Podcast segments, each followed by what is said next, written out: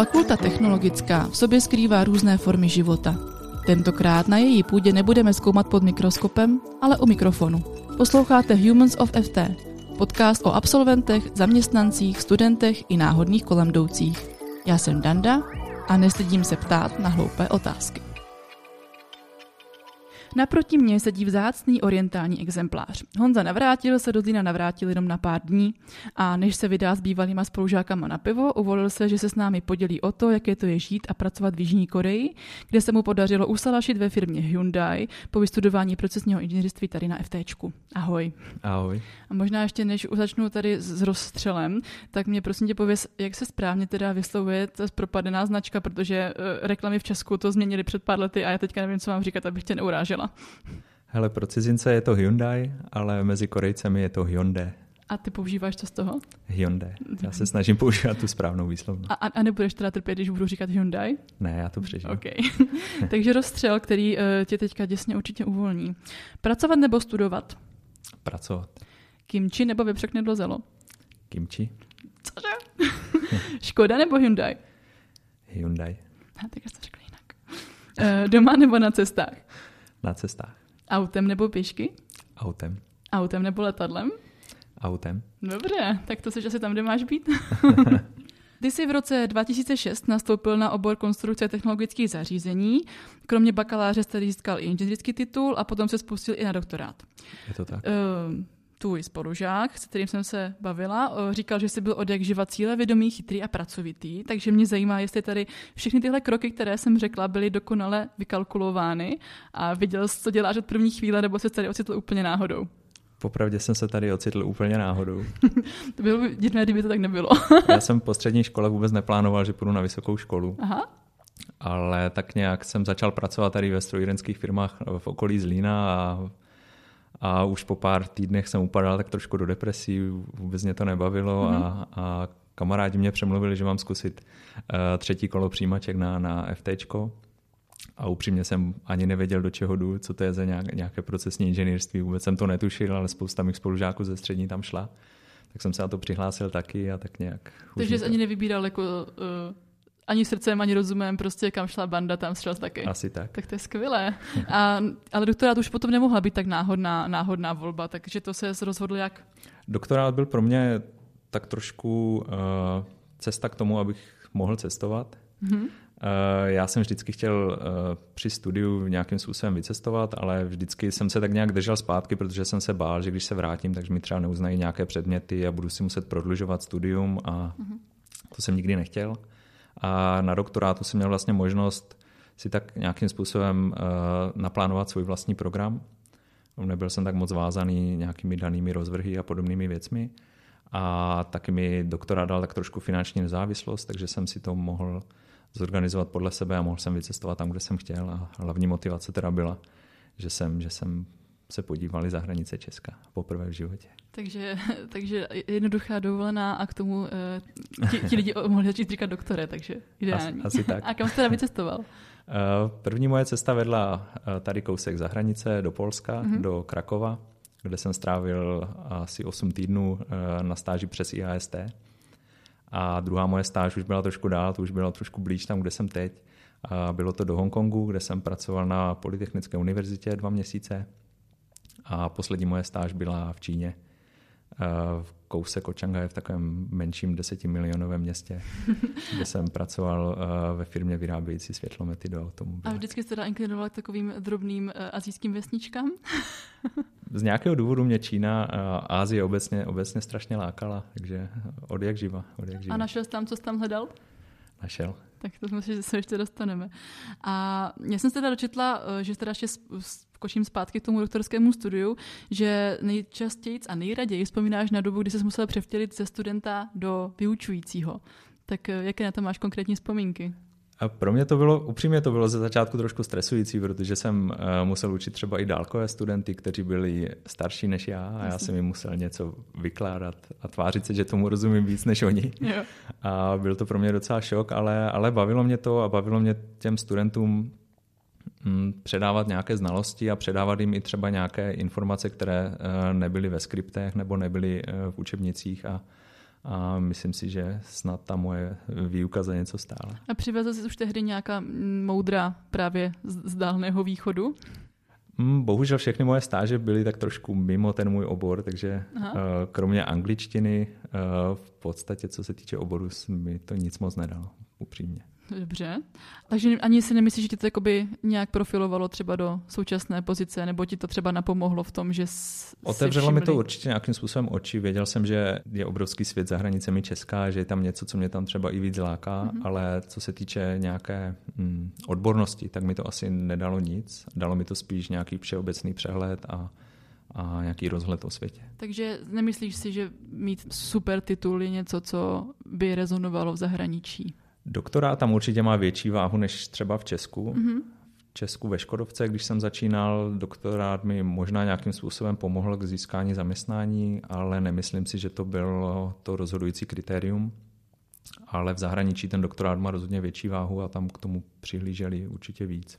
A co bys třeba jako doporučil bys to teda jako klukům, protože myslím si, že zrovna u těch procesáků je to často tak, že už jenom s bakalářem se velmi slušně uživí, hmm. tak chápu, že tam ta motivace potom jako uh, dá se šrotit, nemusí být taková. Tak co bys třeba doporučil, nebo v, v čem jako víš hlavní motivaci?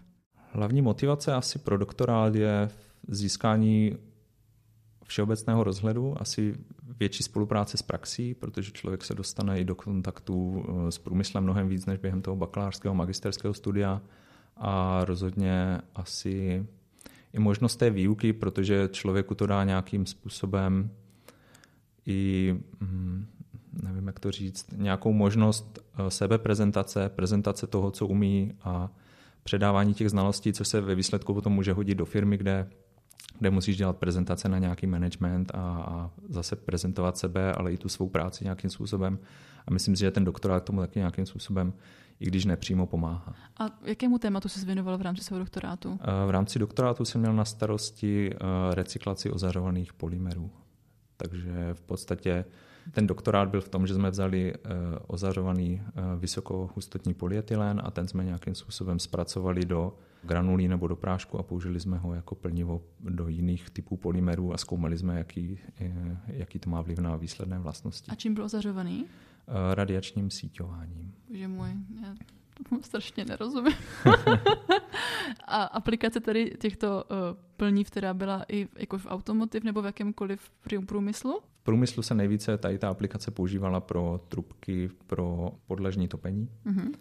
A jenom v Německu v době, kdy jsem pracoval na doktorátu, se tady těch trubek využívalo snad 80 milionů kilometrů ročně. Mm-hmm. Takže tam byl obrovský potenciál pro budoucí recyklaci a my Jasně. jsme se rozhodli vzít tady ty trubky a zkusit je recyklovat ve formě teda plniva do jiných polymerů. A aplikaci jako takovou jsme nenašli, ale my jsme zkoumali spíš, spíš ty vlastnosti, jak to ovlivní ten výsledný produkt z hlediska fyzikálních a chemických vlastností. To zní hodně chemické. Já jsem si vždycky představovala, že procesáci jsou víc takový jako, mm, nevím, jako hands-on prostě. Mm. A, a tohle to zní, že byl docela jako v laboratoři. No ta chemická část mi dala hodně zabrat, to, to se přiznám. Ta, ta, ta inženýrská byla pro mě trošku jednodušší. Tak fajn. A já teda skočím ještě o pár let jinam, pokud nemáš eh, co dodat speciálního ke svému studiu, případně na co nejradši vzpomínáš, co bychom ještě měli jako, eh, a jestli ti puká srdce, když teďka jdeš kolem uh, u jedničky, která se zrovna v tuhle chvíli hroutí k zemi, jak tady mluvíme. Já jsem na se skoro nikdy nestudoval. My jsme vždycky Ty měli... Jsi prostě moderní tady. My už jsme byli na U5 nahoře na Jižňákách Aha. a potom teďka tady na U15, takže u jednička mi k srdci nikdy nepřirostla. A abych řekl pravdu, byl jsem i rád, že jsem tam nemusel studovat, protože ty další budovy jsou trošku modernější. Je to tak. Skočím teda ještě o pár let jinam. Hnedka po škole si nastoupil do jednoletého trainee programu už ve Škoda Auto a po jeho absolvování se přesunul na pozici projektového manažera na oddělení designu, kde si zůstal přes čtyři roky.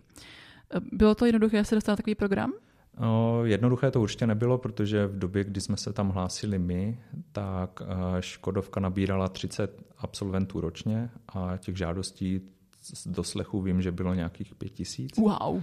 Takže ta uh, úspěšnost dostat se do toho programu je docela nízká a ten samotný pohovor nebo to výběrové řízení mělo několik kol a, a ten závěrečný, uh, závěrečný pohovor byl jednodenní takový assessment, kde jsme v týmech těch uchazečů plnili jednotlivé úkoly, prezentovali se, hledali nějaké technické řešení. To z nich hůře státnice. Ano, bylo to, bylo to hodně stresující.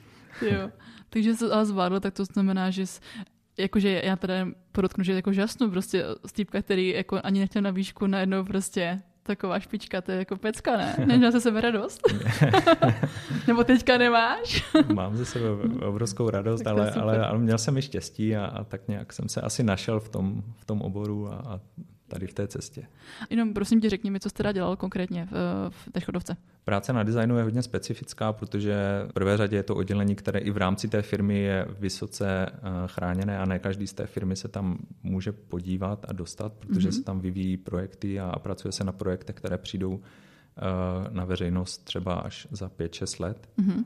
A moje role tam byla v tom, že jsem měl na starosti organizaci práce toho designového týmu. Takže řekněme, že se vyvíjel facelift Kodiaka a já jsem měl na starosti organizaci celého projektu od počátku toho vývoje až po vlastně odeslání dat a odevzdání naší práce na další oddělení, které potom měly na starosti výrobu, forem a, a další dílů, které byly potřeby. To je docela jako zodpovědnost level milion, ne?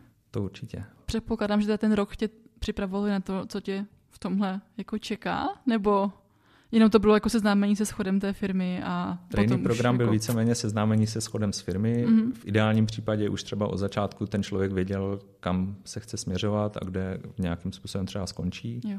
V mém případě to nebylo tak jednoduché, takže já jsem rotoval od oddělení kvality pod prodej přes marketing a na konci toho training programu jsem skončil nakonec v technickém vývoji na designu, takže jsem vystřídal v podstatě všechny možné role. Za prvé teda, to, to že jsi teda zjistil, že, že patříš do nějakého toho designu, na to jsi přišel sám, nebo to vyhodnotili tamnější jako personální lidi? Eh, na to jsem přišel sám, ale zase to byla nějakým způsobem náhoda. Já jsem, se, já jsem viděl uh, vypsanou pozici na projektový vedoucí pro jo. oddělení designu. Jo, jo.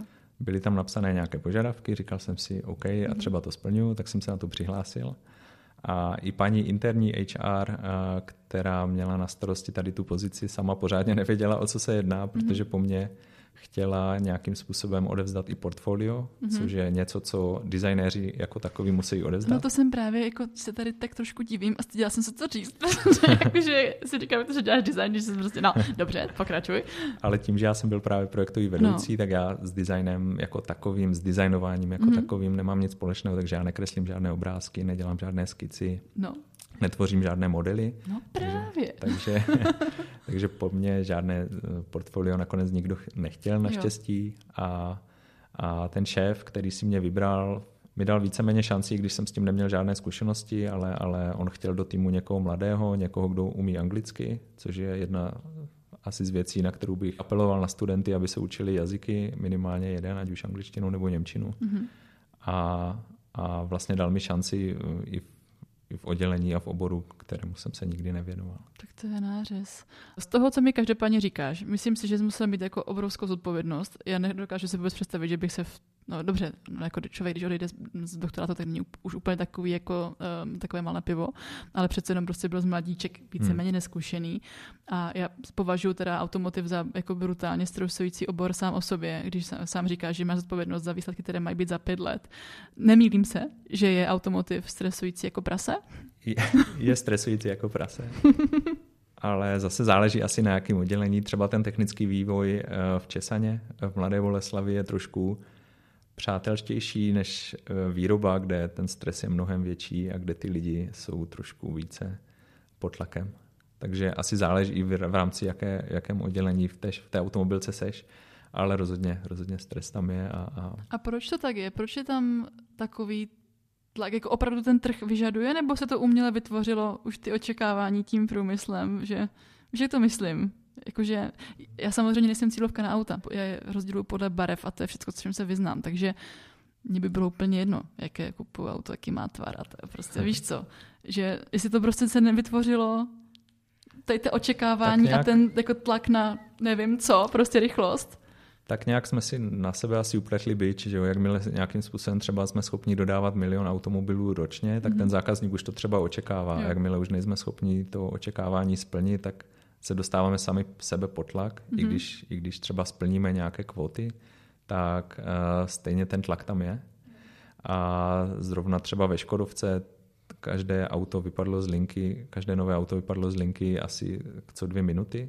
Asi záleží na, na typu auta, ale řekněme průměrně co dvě minuty, takže ten stres neudělat chybu a, a nezastavit tu linku je tam obrovský v té výrobě, takže, takže a není, jak, není to jak dlouhý je jako proces uh, vzniku auta od, uh, jako od prvopočátku do toho, kdy vypadne první auto z linky? No, záleží, jestli je to teda nový model, nebo je to třeba jenom facelift, ale v průměru je to pět let. Kráso.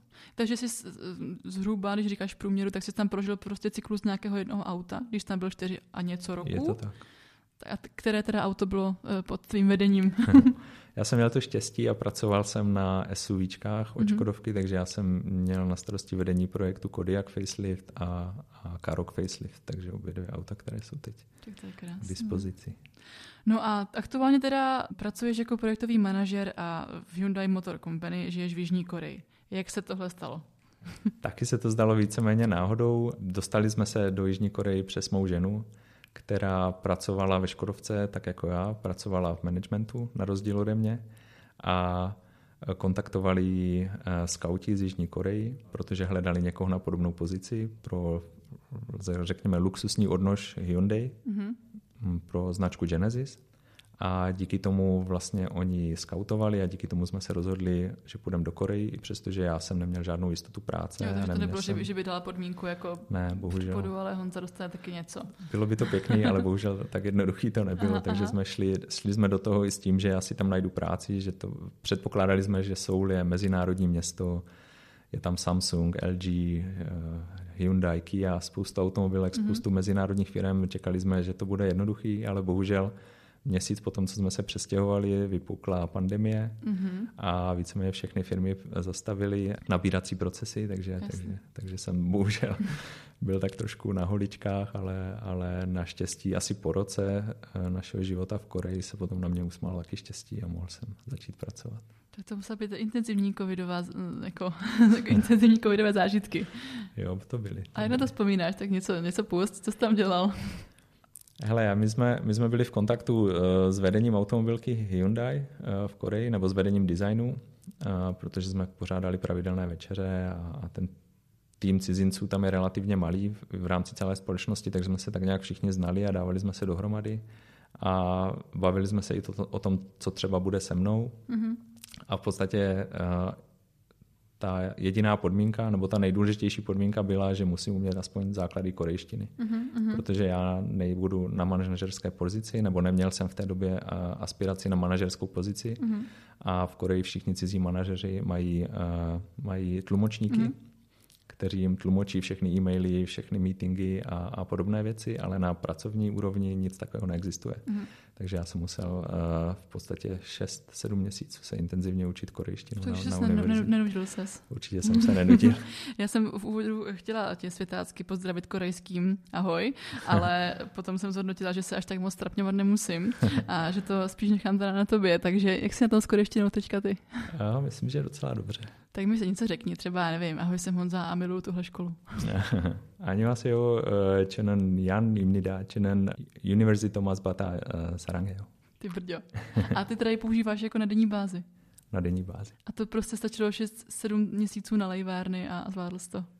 Ten studijní systém v Koreji je trošku jiný než, než v Česku nebo než v hmm. Evropě. Tam, tam je to opravdu intenzivní a třeba středoškoláci běžně skončí výuku v 5-6 hodin večer a hned potom následuje eh, ještě soukromá akademie a do 10, do 11 večer běžně eh, jsou všichni ve školách a intenzivně se učí. A naštěstí já jsem to neměl tak intenzivní, ale i tak jsme měli v podstatě 6 hodin korejštiny každý den. Mm-hmm. Každý den jsme se učili novou gramatiku, nové slovíčka a ten další den už se od nás očekávalo, že to všechno budeme umět a zase se budeme učit nové věci, takže, takže se to v podstatě balilo jak sněhová koule a bylo to, bylo to hodně intenzivní. A tak to zase jako málo kdo může říct, že byl takhle produktivní během pandemie, že jo, to, je jako super. A obecně teda, když už na to teda narážíme a než se začneme věnovat tvojí uh, pracovní náplni, uh, asi se nevyhneme tomu a mě to strašně zajímá, jako to srovnání uh, mentality, kultury a právě třeba i tomu přístupu ke studiu, když to měl možnost zažít. Co bychom se od nich mohli učit? Určitě bychom se mohli učit nějakým způsobem tu jejich zapálenost nějakým způsobem a odhodlanost uh, dokázat to, že jsou nejlepší v tom, v tom daném uh, oboru nebo v tom, čem se učí, takže oni jsou strašně hardworking, mm-hmm. takže uh, jsou schopni intenzivně se nějaké studii nebo nějakému oboru věnovat a dokud to prostě nejsou na, na perfektní úrovni. A i když teď se setkám s někým, kdo mluví korejsky, kdo, kdo je korejec a mluví anglicky, i když mluví precizní angličtinou, tak stejně vždycky řeknou, že anglicky moc neumí, protože prostě v sobě mají nějaký, nějaký blok a nej, nejsou nikdy spokojeni s tím svým výsledkem. Já jsem někde četla, jako, že, že jako Korejci prostě strašně nechtějí ztratit tvář, že to je taková jako nějaká jako jejich nevím co. Ty, jako ty už tam nějakou dobu žiješ, jak tam vlastně jsi dlouho? Uh, už tam budeme víc než tři roky. Tak už jako asi Víš, co to znamená? Spotkáváš se s tím, co, co, co to jako reálně je? Určitě. V podstatě je to o tom, že bys neměla nikomu dát najevo, že to, co on ti říká, třeba není úplně pravda. Aha. I když víš jako odborník, že A je blbost jo. a B je správně, jo. tak nikdy to nemůžeš říct tak naplno jako v Česku. Aby ten druhý nestratil tvář. Aby nestratil tvář, ale musí říct, OK, já se zamyslím ještě nad tím A, ale zkusím zároveň B a uvidíme, co z toho vyleze. A, a opravdu to, to jenom řekneš, nebo to i opravdu jako zkoušíš, i když víš, že to je hovadina? Já to teda neskouším. Korejci to, Korejci to možná zkouší. ale, ale v podstatě je to takové hodně mm, politické, mm-hmm. ale zároveň je to i kvůli tomu, aby ochránili ty svoje pocity, protože práce v Koreji je taky hodně stresující a ty lidi jsou pod obrovským tlakem, takže taky to nejde tak jednoduše jim říct, hej, to, co ty teď vymysleli, je úplná blbost a, mm-hmm. a budeme dělat něco jiného. Takže mm-hmm. se to tak trošku chrání ty pocity ostatních. Trošku mi to zní, že tady, že tady tenhle, jako, mm, že to může jako třeba zpomalovat procesy. Hmm. Nebo se mi to jenom zdá? To se ti jenom zdá, protože, protože to tempo, s jakým my pracujeme eh, na designu, eh, konkrétně mm-hmm. v mhm. porovnání se Škodovkou, je naprosto neporovnatelné. No já jsem právě se chtěla i zeptat, abyste teda srovnal ty dva joby, takže no. když jsme se bavili, že jsi měl jako velkou zodpovědnost a nějaký stres eh, tady v Mladé Boleslavi, tak tam už to je něco jiného. Tam je to trochu něco jiného, ale je to i tím, že, že Škodovka, i když je to mezinárodní firma, veliká mezinárodní firma, tak v podstatě Škodovka má teď nevím přesně 5-6 modelů, ale Hyundai uh, má celosvětově 70 modelů. Uh-huh. Takže to měřítko je úplně někde jinde a my máme každý měsíc prezentace na naše vedení, kde prezentujeme 6-7 projektů. Uh-huh a záleží v jaké fázi toho projektu jsme. Někdy, každý, někdy třeba ten projekt má tři různé modely, tři různé designové směry, které musíme prezentovat a ten vedení si potom vybere, takže ve výsledku třeba prezentujeme 20 různých modelů každý měsíc. Já si třeba nedokážu, jakože teďka kapacitně, no to, co mi říká, že pro mě jako už se tady úplně to vidím, jak se mě musíš dívat, jaký mám prázdný výraz, protože se snažím představovat si to množství modelů a rozvětvuju si to takhle, víš co, tak tu, tu rodinu prostě stravu.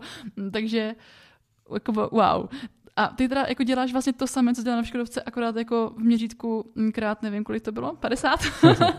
Nedělám úplně to samé, dělám něco trošku jiného, protože, eh, jak jsem říkal, Korejci, i když mluví anglicky velice dobře, tak pořád jsou tak trošku ne sebevědomí tady v tom směru mm-hmm. a, mhm. a bojí se třeba mluvit, Aha. i když mluví dobře. Jo.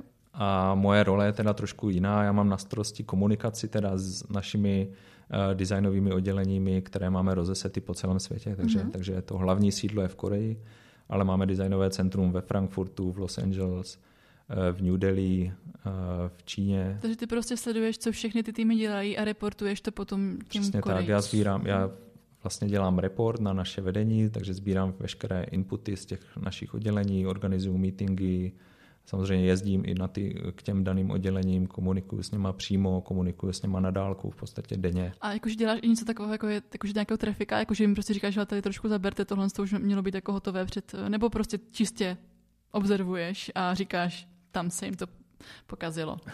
Každé to oddělení má svého šéfa, takže ten jo. je zodpovědný za to, že dodávají ty dané výsledky v daný jako, čas. Ale nesekíruje, že nebo je pouze, jako řekneš, hele, tady týpku z Frankfurtu, řekni mi, jak chce na tom a já to řeknu tady týpkům. No, v podstatě já mám na starosti dohlížet na to, aby oni dodali ty dané, ty dané uh, výsledky nebo to, co od nich potřebujeme v daný čas. Trošku, ale, ale ne moc.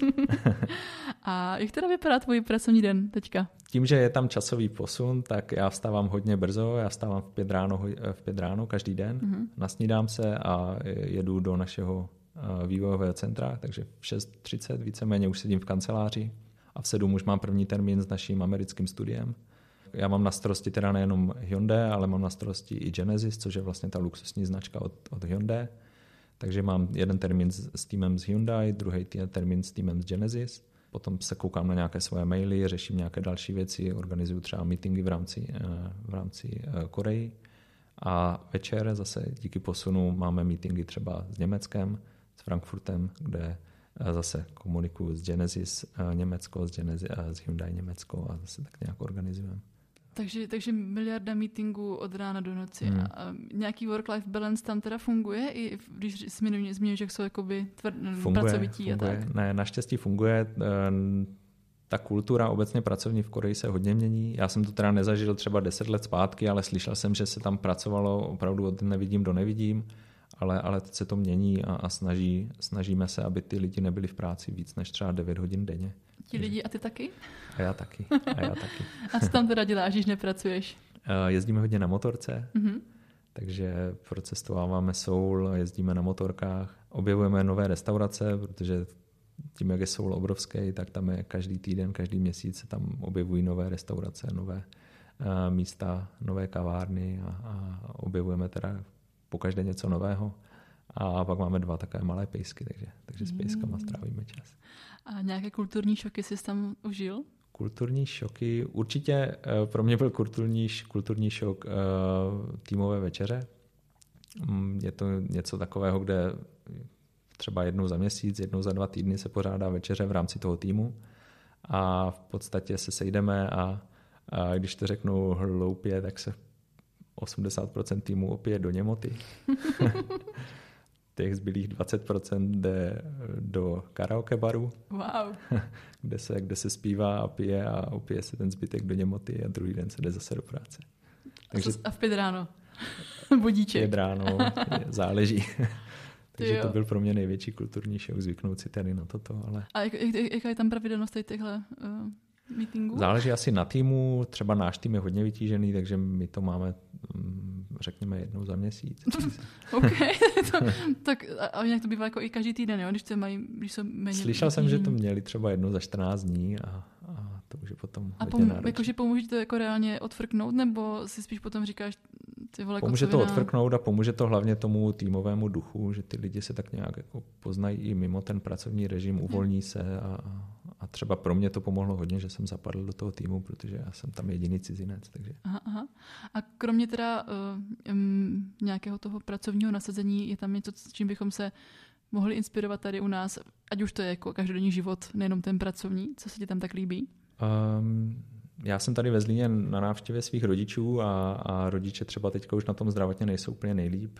A myslím si, že třeba z Koreji bychom se mohli naučit to, že když já jdu cvičit do posilovny, tak řekněme 60% těch eh, návštěvníků jsou lidi, kteří jsou v důchodovém věku, takže tam jsou lidi, kterým je 60, 70 i 80 a, a chodí tam, cvičí tam a i když tam necvičí intenzivně, tak pořád mají nějakým způsobem pohyb a, a pořád jsou aktivní. A i když nechodí třeba do posilovny, tak eh, spoustu lidí chodí na turistiku a snaží se i ta starší generace být v pohybu a zůstat nějakým způsobem zdravá. Takže to super, si to se mi líbí. Tak, jako, tak, se takhle, takhle se taky vidíme jako za 50 let, tak doufám, že mi to vydrží. A jak vidíš svou blízkou budoucnost? Kdy bude Honza za pět roků? No tím, že já jsem investoval hodně, hodně úsilí do té korejštiny, tak bych rád zůstal ještě v té Koreji a trošku zužitkoval, zužitkoval to, co jsem se naučil a to, co mi to všechno dalo. A, a doufám, že se posunu třeba pracovně, že budu třeba dělat trošku i zodpovědnější věci, nebo že budu dělat třeba i podobné role, co jsem dělal ve Škodovce. Ale, ale každopádně 100% bych chtěl zůstat v té Koreji a, a rozvíjet se dál tam. Takže tam třeba i rodinu plánuješ založit. Teďka nevím, jestli třeba nepokladám jako otázku, že tvoje přítelkyně nebo manželka teďka bude úplně aha, aha, tak konečně se zeptal. Uh, rodinu zatím neplánujeme, tím, že nevíme v podstatě, jestli tam skončíme nebo ne, ale... ale Takže motorka a psy stačí. Zatím stačí. a já teďka, teďka ještě malinko skočím zpátky, jenom kdyby mi nahoru tady někdo z procesáku jako potom něco vyčítal, že jsem se zeptal třeba málo na tvůj pracovní den. Je třeba něco, co bys chtěl takhle jako vypíchnout, že tě, mm, nevím, buď třeba FT mě vůbec nepřipravilo na pff, anebo jsem překvapený, že jsem zúročil to, co mi říkal profesor Pata. uh já bych strašně rád řekl, že mě odborně hodně připravilo, ale bohužel ne, protože, ale je to dáno tím, že já se pohybuji úplně v jiném oboru, takže já jsem strávil 9 let studiem něčeho, mm-hmm. čemu se nakonec vlastně vůbec nevěnuju, ale i tak si myslím, že FT a konkrétně teda náš ústav výrobního inženýrství mi dal hodně to, že jsme byli v podstatě už od bakalářského studia nějakým způsobem vedení do praxe, měli jsme kontakt s tou praxí, byli jsme podstatě v rámci přednášek a v rámci našich eh, seminářů nám vždycky nějakým způsobem dávali informaci o tom, jak to funguje v té praxi. Takže už jsem byl tak nějak způsob, eh, připravován i na to, jak to v té praxi funguje a už jsem, i když, jak si říkala, jsem byl pořád nějakým způsobem vyukaný, když jsem dokončil doktorát a mhm. skočil mm. jsem do úplně jiných vod, tak jsem tak trošku už tušil, co od toho očekávám. A to, co bys teda uh, měl v nějakém nevím, ideálně, jako samozřejmě jsi tam, kde jsi, protože všechno prostě správně zapadlo, jak říkáš, náhodně, ale já tomu nevěřím. uh, ale jako co bys měl ideálně vystudovat, abys uh, byl dobrý v tom, co děláš?